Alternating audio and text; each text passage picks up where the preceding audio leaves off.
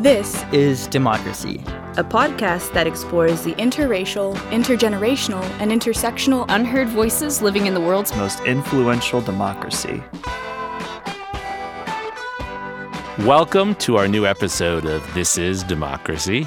Today we're going to discuss uh, the evolution and role of intelligence agencies, especially foreign intelligence agencies like the Central Intelligence Agency, in uh, American democracy, especially in the twentieth century. How have these agencies evolved? What vital role have they played for our society? And how can we think about the relationship and sometimes the tensions between having secret intelligence agencies and being an open democracy? Uh, we have with us uh, one of the foremost uh, practitioners and uh, experts on the topic, uh, and we're very lucky that he's willing to share his time with us. Uh, this, his name is John Seifer. He retired in twenty fourteen after a twenty-eight-year career in the Central Intelligence Agency's National Clandestine Service. I'm sure we could have a seven-hour podcast on his stories.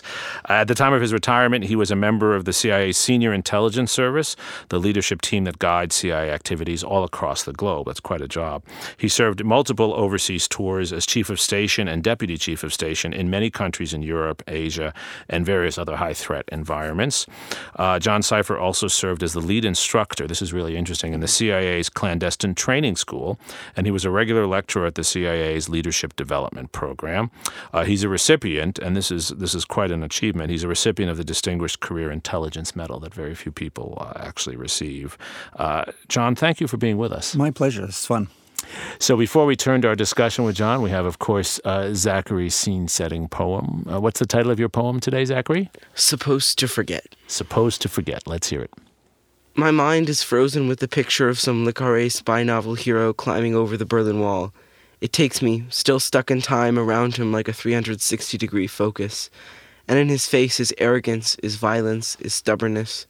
And zooming out, we can all see the absurdity of it. The blank concrete, the guard towers, the long lines of barbed wire, like chopping a city in half for no reason. And it seems to me sometimes that we are obsessed with secrecy, with spy novel C I A operatives behind the Iron Curtain, because we just don't want to see the broken pieces that sit in our hands. The botched assassinations, the rampant racism of the secret filing cabinets, Martin Luther King Junior's affairs. And when did we forget all the failed missions, all the Bay of Pigs, anti-Sandinista assassinations of Ngo Dinh Diem? When did we choose to ignore the servers with all of our emails, with all of our midnight pizza delivery receipts? When did we forget privacy in favor of rogue individualism? And I know that's not fair. I know that there are those who sit behind commu- computer monitors and have nothing to do with it. Analysts who try and get to the bottom of Belgian politics. I know I should be grateful for the O S S who saved all our butts in World War Two. I know I should feel that communism was always the greater evil, that no one should care if drones randomly assassinate terrorists in the middle of desert seven thousand miles away. I know I'm supposed to lose perspective, to find the naive moral blindness refreshing. I know I am supposed to forget the violence, supposed to embrace the men in black. I know I am supposed to find it all so charming. But sometimes I think we all can't help but wonder, can't help but doubt, that it is in our interest to send violence and secrecy through the alleyways of the world like a disease. Hmm. What is your poem about, Zachary?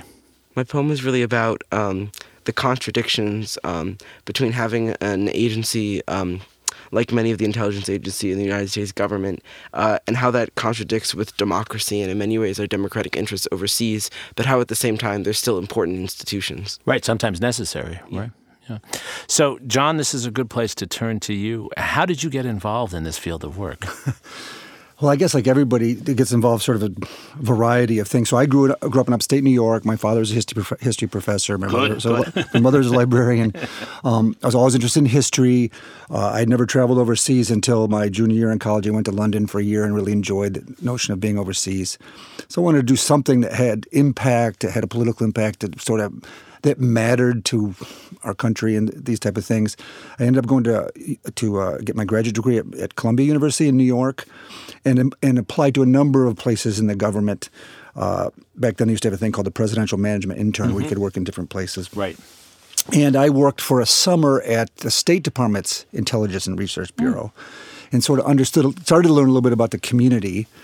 The C I A was a much bigger organization that, that that intook younger people, whereas the I N R at State Department tended to be, you know, career professionals right. who were sort of older. Foreign service officers usually. Right. It wasn't a, it wasn't an intelligence collection agency. It was an analytical.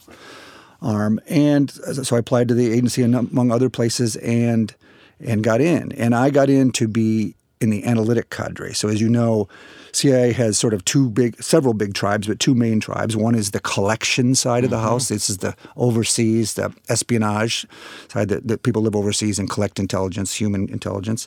And then a large analytic cadre, which is almost like a a university with right. professors, right? So there's experts on every conceivable thing, Chinese politics, Iranian missile systems, Russian tank, you know, right. Right. and they they receive intelligence from all of the agencies. So there's C I A spies that are collecting intelligence. There's the N S A that is listening in on things. There's diplomats overseas. There's academic. They're, they're meant right. to be experts and take it all in to provide analysis to our policymakers.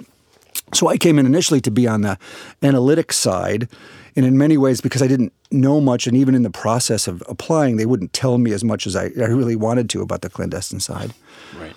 But when you come in, there's sort of a C I A one oh one where you go through a process with everybody together. This is on the farm, as they call it, right? Well, no, that's later. Oh, okay. This is still a, there's a process of almost a year or two before you would, would go to the farm uh, to learn things. And, and in that process, I learned much more about it. Um, The people that I was sort of befriending and were the people who were in the clandestine side of the house. And uh, I didn't think that I wanted a career where I was traveling, traveling overseas as much. But as I as I learned more, I actually was able to switch over. And part of the process when you come into the intelligence agencies is a long, you know, security process, but also like psychological testing. And so they sort of have a feel for which place they think you'd be better. So I was able to switch over to the clandestine service Uh, pretty early, so I never actually worked in the analytical side of the oh, house. Oh, interesting, interesting. And then it, and then is that process, I eventually, after what we used to call interns, to, to work on different desks to get a get a breadth of experience, you then go to the farm to learn the, the nuts and bolts of surveillance detection and recruiting spies and all those things that you're you're, you're talking about. Um, and then you go and you take languages and prepare to go to right. different overseas assignments, right. usually for two to four years of time overseas. Mm. And so I really enjoyed it. It's almost like a mini sort of a master's degree every few right. years, right? So you're getting ready, you're going to go to Japan. So you learn Japanese language for a year or more, and sure. you learn the issues and what's important sure. and the culture. And then you go to live there for two or four years and meet sure. people and do the issues. And then you're going to go to India. And so then right. you're going to come back and do you the whole process again. You get to learn a whole again. New language. No, it sounds, it sounds fascinating. And I think fun. There's a reason why we, we as non-intelligence uh, experts are drawn to these stories. As you see it, what is the role for a clandestine service in a democracy? Before World War Two, we didn't have much of one. Uh, Henry Stimson, you know, famously said, you know, that gentlemen don't read other gentlemen's mails. Henry Stimson was Secretary of War and Secretary of State in the nineteen thirties. Uh, so what is the role, as you see it, for a clandestine service in a democracy? Well, interestingly, everybody was reading our mail at the time. Of and, course. And, we just weren't reading other people's mail. Well, and mail. Then shortly thereafter, in wartime, we we determined that it was necessary to, to yes. read the Japanese and and, and Nazi uh, mail in the process. And and... Um, yeah, it's an interesting, you talk about the balance there, you know, and there's there's a couple different pieces of this. There's the one piece where because the work is often secret, it then can be imbued with either negative or positive right. things. So in, when people talk about C I A, they're often too positive, thinking it's this wonderful thing and we're doing all these crazy things that we're not doing, or too negative that we're, we're these vicious people. You talk about blood and murder and stuff. Right. Like, for the most part, we're bureaucrats doing a job that... that our policymakers and presidents and, and congressional oversight are, are, are asking for You're us to do. You're not James Bond. No, definitely not James Bond. We like to think we're James Bond sometimes, but doesn't doesn't work out that way. And so, yeah, it, it's really hard in a democracy, right? Because because there's that constant balance between security and order, and then freedom on the other side. And so this balance is constantly being reassessed for every generation. What is the right way to go? When when we feel safe, oftentimes we think the things that, that our clandestine service and other things are doing for us are maybe a little going too far. And when we're scared, sometimes we pull back and we want them to do more than we expect them to do. Um, and for those of us whose whose job it is day to day, we need to have that understanding and where are those guidelines, where are those guardrails of what we can do and should be expected to do, because we want to be effective. We want to collect information that policymakers need. Um, and frankly, we have to steal it. We're what we call the collectors of last resort, right? right? So if academics and businessmen and diplomats and all these other ways can collect information from the United States government. You don't need people like us to steal it. But if it's something the U S government believes it needs for its security and nobody else can get it, they put us to try to find it and steal it. And frankly, even in that case, it's not. It's an inefficient business. Right. It may be effective when we're successful, but most people don't want to spy. Most people don't want to commit treason against their country. Sure. So, so it's a it's an interesting business. It, when when it works, it can be really, really beneficial to security, but it, but it's it doesn't always work. And and you know we're, we're always going back and forth about how far should we go, because we want to use all of our authorities, because we take seriously the defense of the United States sure, and taking sure. and getting information to policymakers, and we we don't want to go too far because we because it's important that the, the U S population, that the citizenship has some relationship with its intelligence agencies and support what they do. Right. As we were talking about before we started recording, right? I mean, from your point of view, when you're doing this very uh, difficult work, it's to your benefit if the American public understands part of it, because that, that way they can offer you the kind of support that you need, right? I think that's right. And you know, when things go wrong, you know, we're sort of blasted for it. And it, it can be very difficult because, you know, sometimes we're put in positions where our policymakers, our presidents, our administrations are asking for things that they haven't gauged where the where the population right. is. And so it's interesting, some of the thing you mentioned in your poem talks about some of the things in our history. You can see that we haven't always gotten that balance right. And so many of the things from the early years about when the C I A was first started in nineteen forty-seven, in those early years, the Eisenhower administration and others, I think they tended to overuse this new weapon, if you right. will. Right. And, you know, th- this is where all these, you know, overthrowing countries and stuff right. sort of happened. And so I find, for example, like on, on Twitter and stuff, people will be attacking me for things. I'm like, the things you're coming after me for were before I was born. Right. But, you know, so so it is a constant balance, and it's and, and it's never going to be perfect, but but it's necessary that people in that business take those things seriously, take the ethical and moral dilemmas quite seriously, and, and try to understand, you know, what the public and, and the administrations want of them.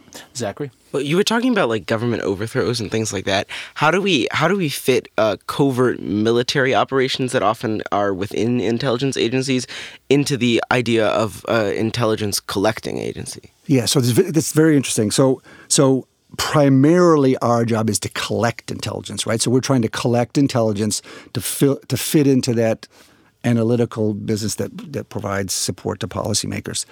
We also, from you know, from the beginning, we're given the authority to do what we call covert action, which is essentially taking action on behalf of the U S government. And that's, from those early days, sort of the overthrow or of countries or attempts to do so.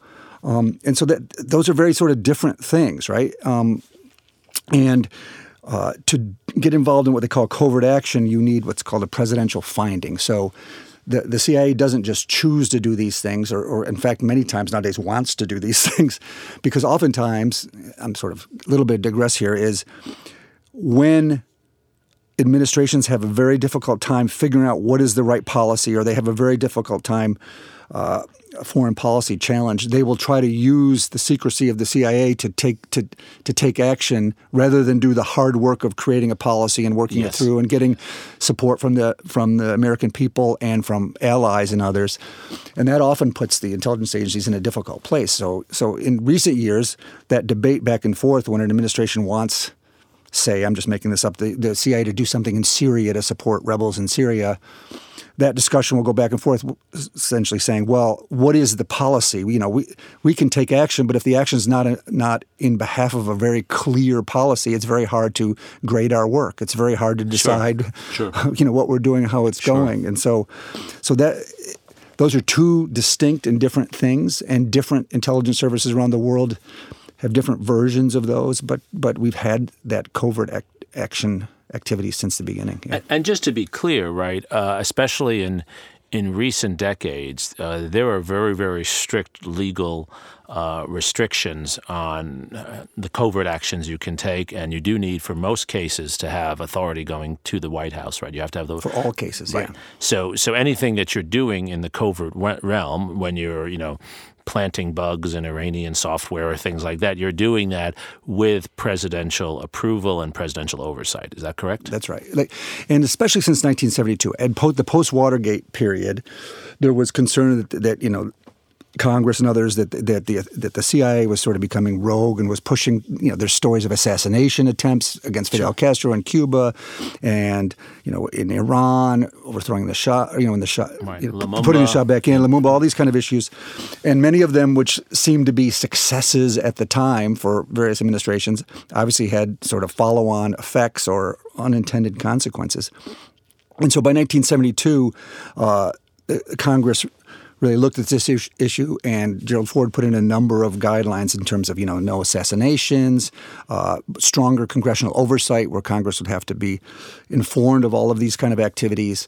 Uh, presidentials would have to give written findings to take any of these kind of covert actions we talk about. So in our world, at least since in my almost thirty years of time, we were very focused on sort of the legalities and the ethics of, of what we're doing, and, and needed support from the administrations. I mean, by no means are our intelligence service is either partisan or doing things on their own. And so that's sort of one of the things I worry about with this administration is they tend to think that the F B I and the Justice Department and the intelligence agencies are, you know, sort of personal playthings of the right. President of the United States. So so it's good to, to emphasize this point. In your experience, uh, the intelligence agencies are filled with nonpartisan individuals. Can you just elaborate on that a little bit? Well, it's really funny because so, so for me, you know, I spent, again, almost thirty years, and I sp- with, you know, very close friendships. We're actually a very small cadre. There's more F B I special agents in New York City than there are C I A clandestine officers around the world. Really? Wow. And so, you know, we tend to know each other and train together and back sure. and forth, and are very close. And, you know, in some of these sort of places in Moscow and Pakistan, places where you're with people in very sort of dicey situations, you get to know them very well. So I have a lot of very, very close friends. I have no idea what their political leanings are. And it wasn't until I retired and got onto either Twitter or pa- Facebook that I realized some of my friends, oh my God, he's left-wing or right-wing or whatever yeah, yeah, it is. Yeah, yeah, yeah. Because it, it's... And it, they were retired then, too. They yes, would not yeah, have yeah, been yeah. on Twitter when no, they no, no, were... No, no, no, no, no, absolutely not when you're inside. And and um, and so, yeah, that's really pushed this in the beginning. It has to be... A, it has to be a politicization of intelligence is sort of one of the worst crimes you could do.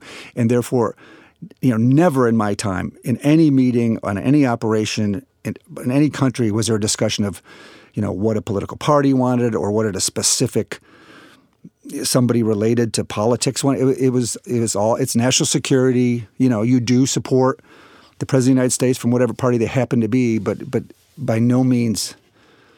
You know, are, are we trying to push any partisan? It's like being in the military issue? In that sense, right? one hundred percent. You, you, you're following the orders that come from your superiors, right? right? As long as they're legal orders.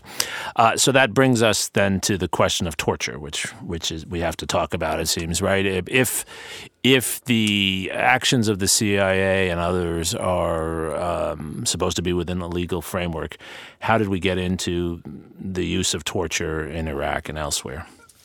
Less so in Iraq. Well... It goes back to the thing we talked about, that balance before. So um, when Americans, you know, feel safe, sort of like now, there's we can look at those things and, and they look quite aggressive and things we don't want. But after nine eleven, with the fear that there was more to come, that there was more bombers, that terrorism was out there and we, we, were, we were unprepared for it, uh, Americans essentially felt much less safe. And there was more of a push for intelligence agencies and military to do more.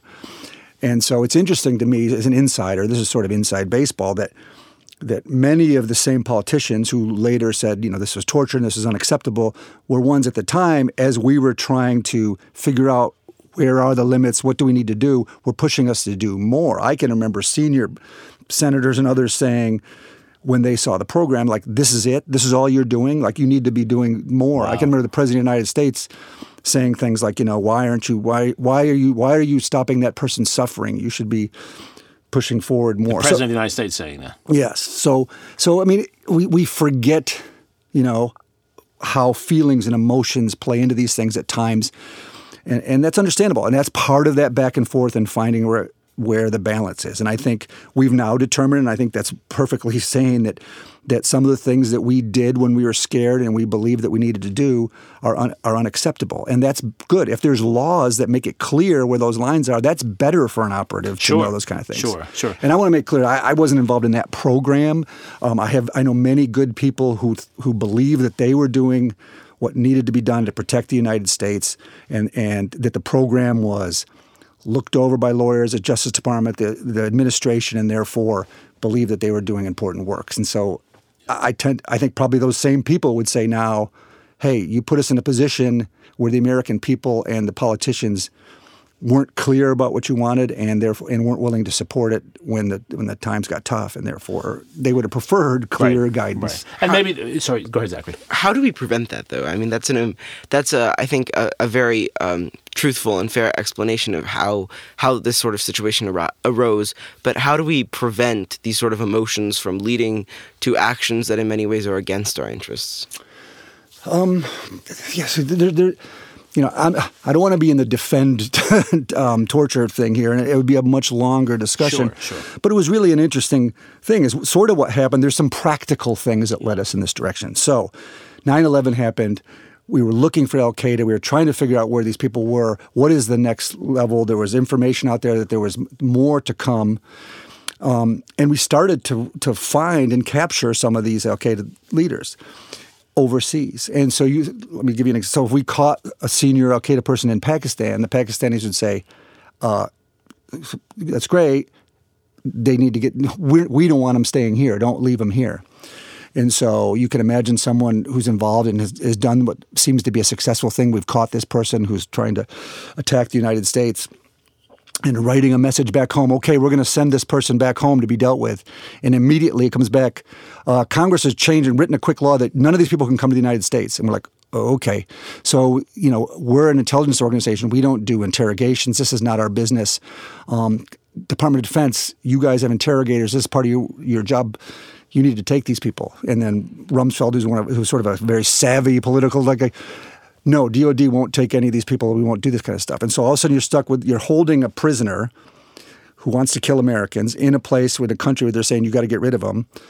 And, and they, you can't send them back to the United States, and Department of Defense won't do this stuff. So wh- what do you do? Do you let them go? Do you let one of these people? And, and so it became, you know, almost like a series of practical things that ended up us becoming jailers and becoming interrogators.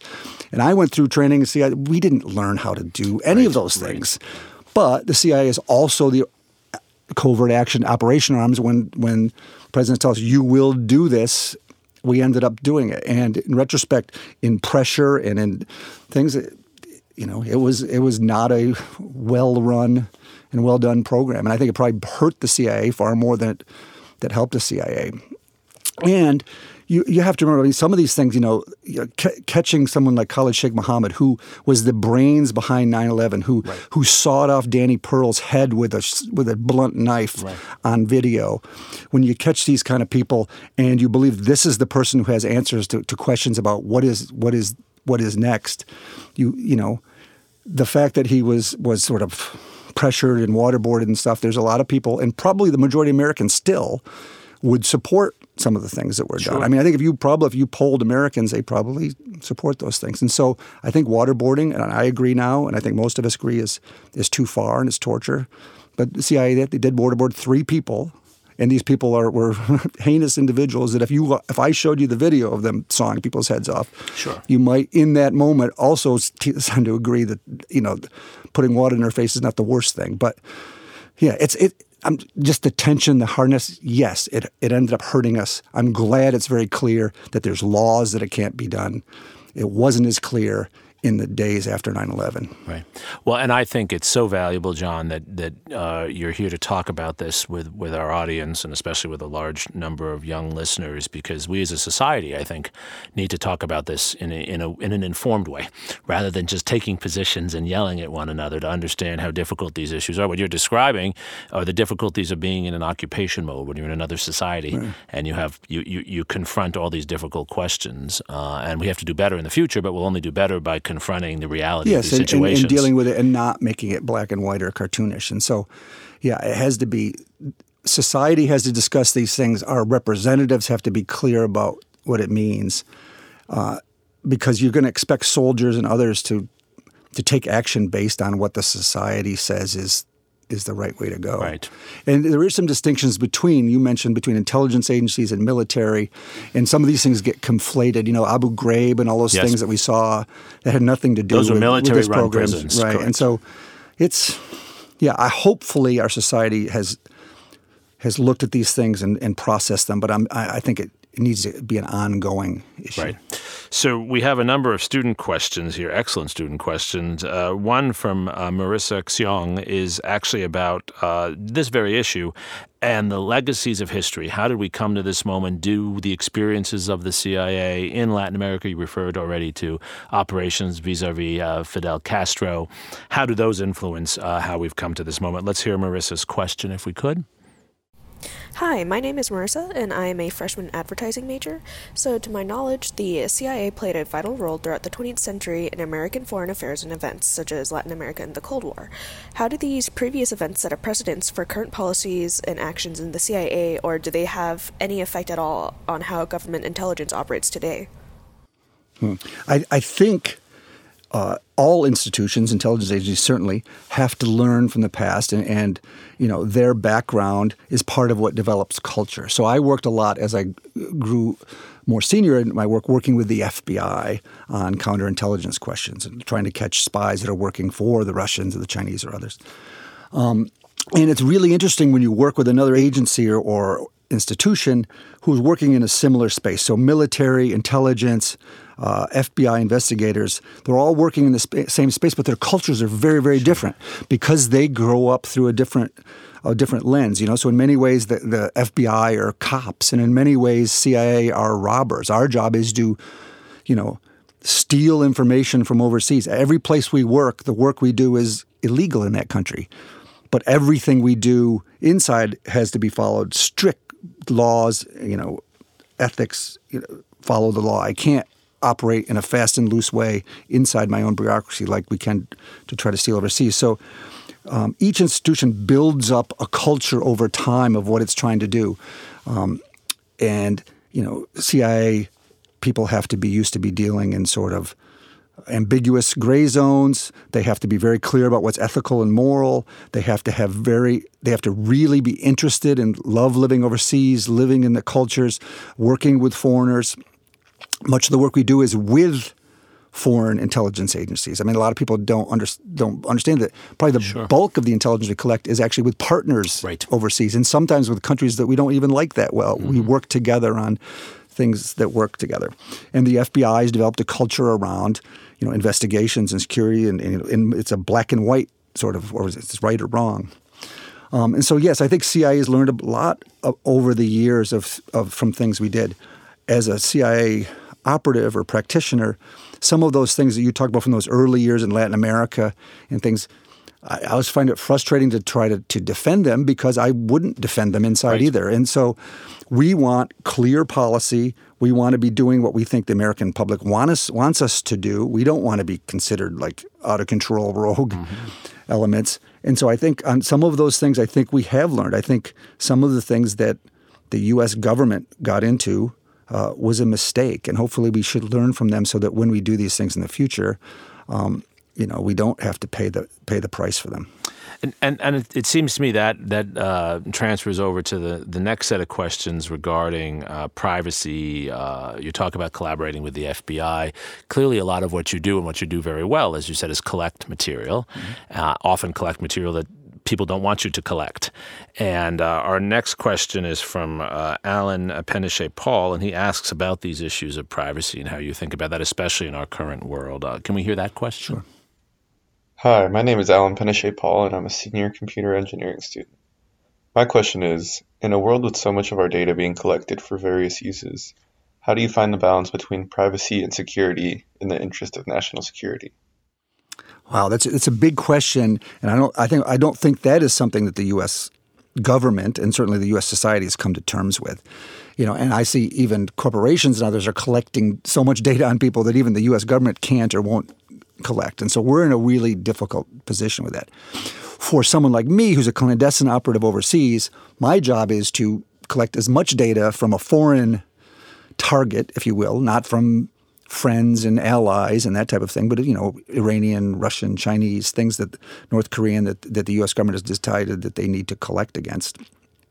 So in terms of, I, I don't see a limit, or at least in terms of what we can steal from them, but it only needs to be things that, again, we can't get in any other way, and we determine that we need. Uh, in terms of using data from Americans or from companies, there are very, very strict limits in the U S government. So, for example, there are The the uh, F B I has legal authority to collect information on Americans if it's predicated by a specific investigation. We in C I A can't collect American data by, in fact, if if if by if we're collecting on something overseas and there's information related to Americans, it has to be expunged or not allowed to to look at that. So. Um, C I A is not really the institution that's going to have to grasp, grapple with U S data and how that's going to be used.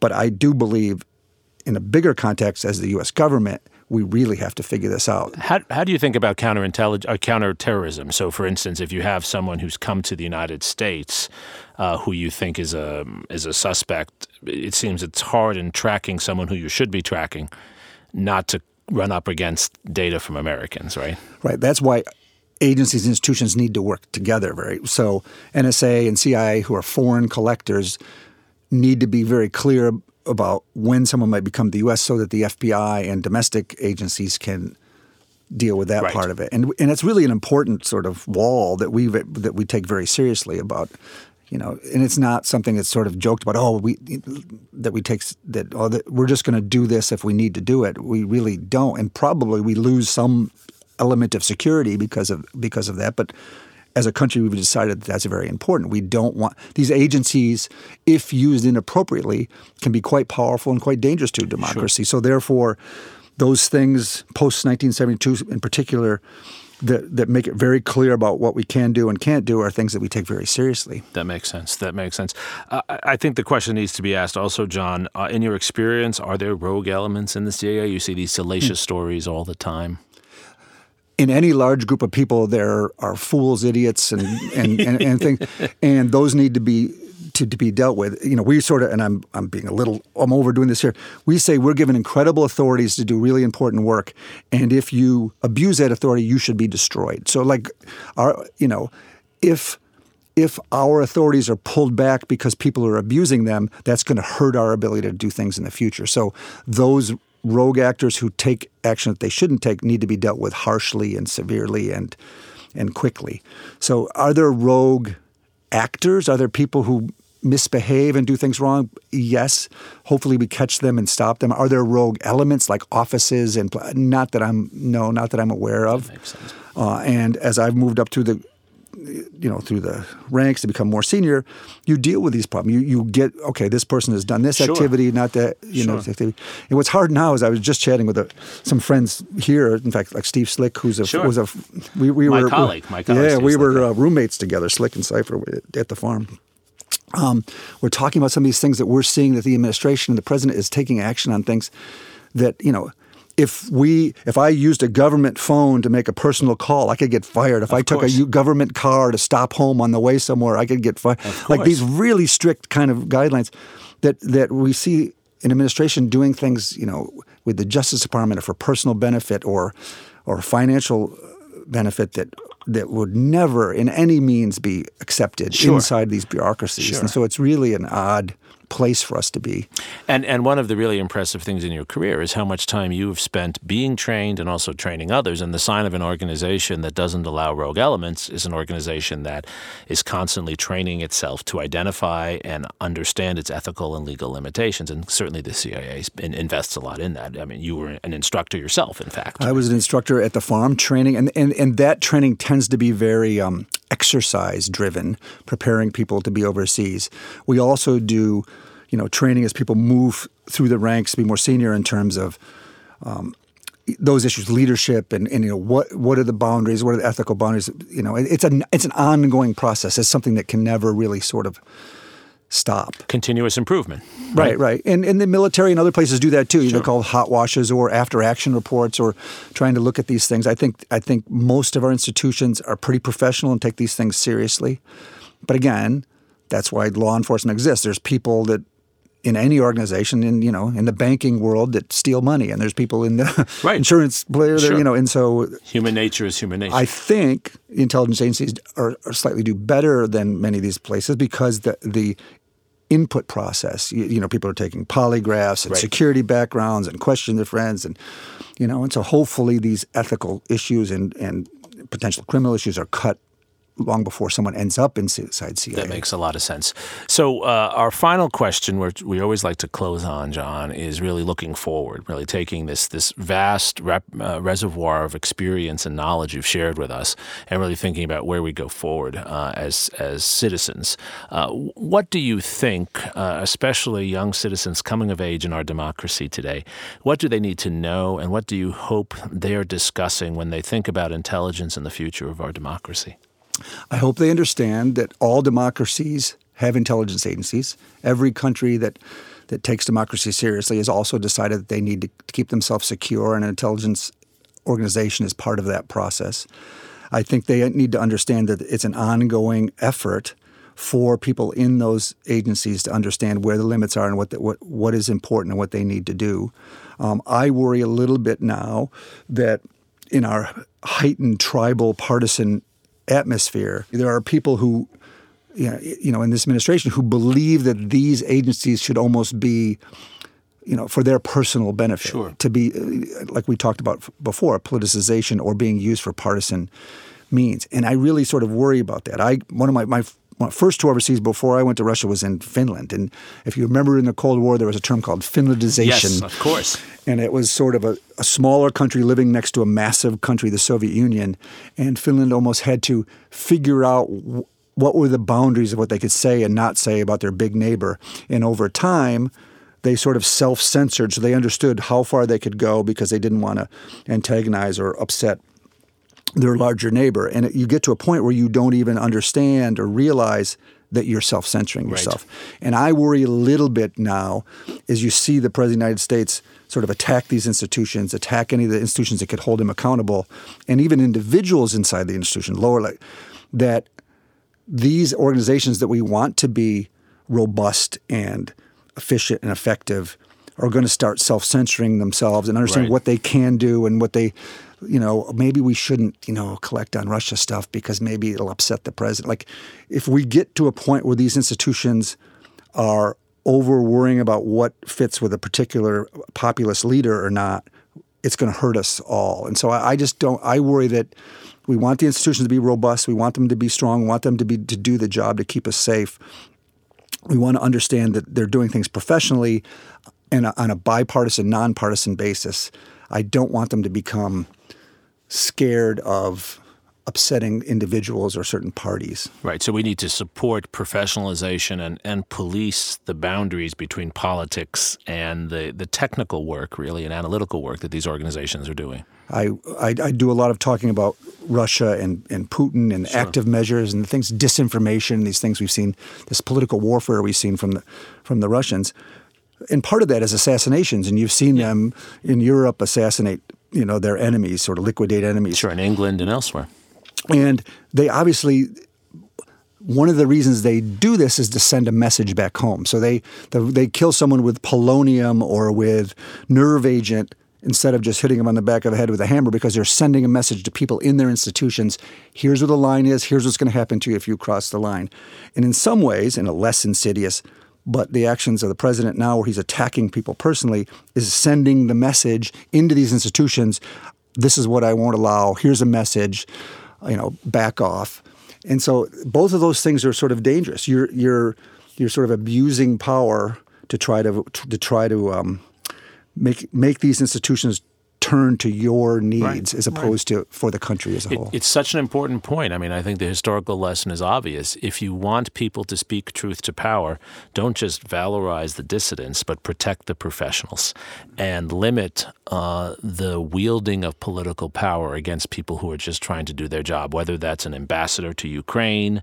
Uh, or a whistleblower. Or, right, a whistleblower. I mean, the reason we protect whistleblowers is just, as you said, so people can, can speak truth to power, and we have to set limits on ourselves when we have power. Right. Correct. Zachary, do you think that, that this discussion for young people uh, like yourself, do you think this, this helps to elucidate some of these issues, or what, what do you think?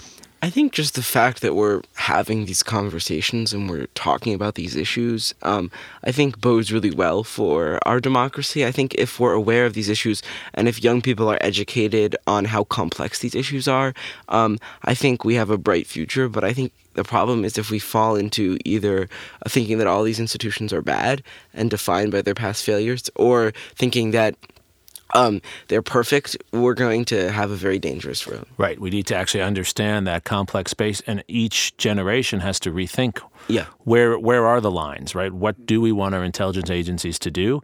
What is inappropriate in a democracy, and what do we need for the security of our democracy? And it's an ongoing discussion. John, thank you so much for your your wisdom, your honesty, and your input. And Zachary, thank you for your insights, uh, as always. Thank you for joining us for this week of This Is Democracy.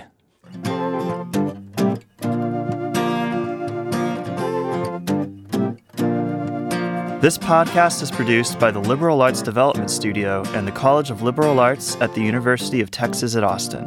The music in this episode was written and recorded by Harrison Lemke, and you can find his music at harrison lemke dot com. Subscribe and stay tuned for a new episode every Thursday featuring new perspectives on democracy.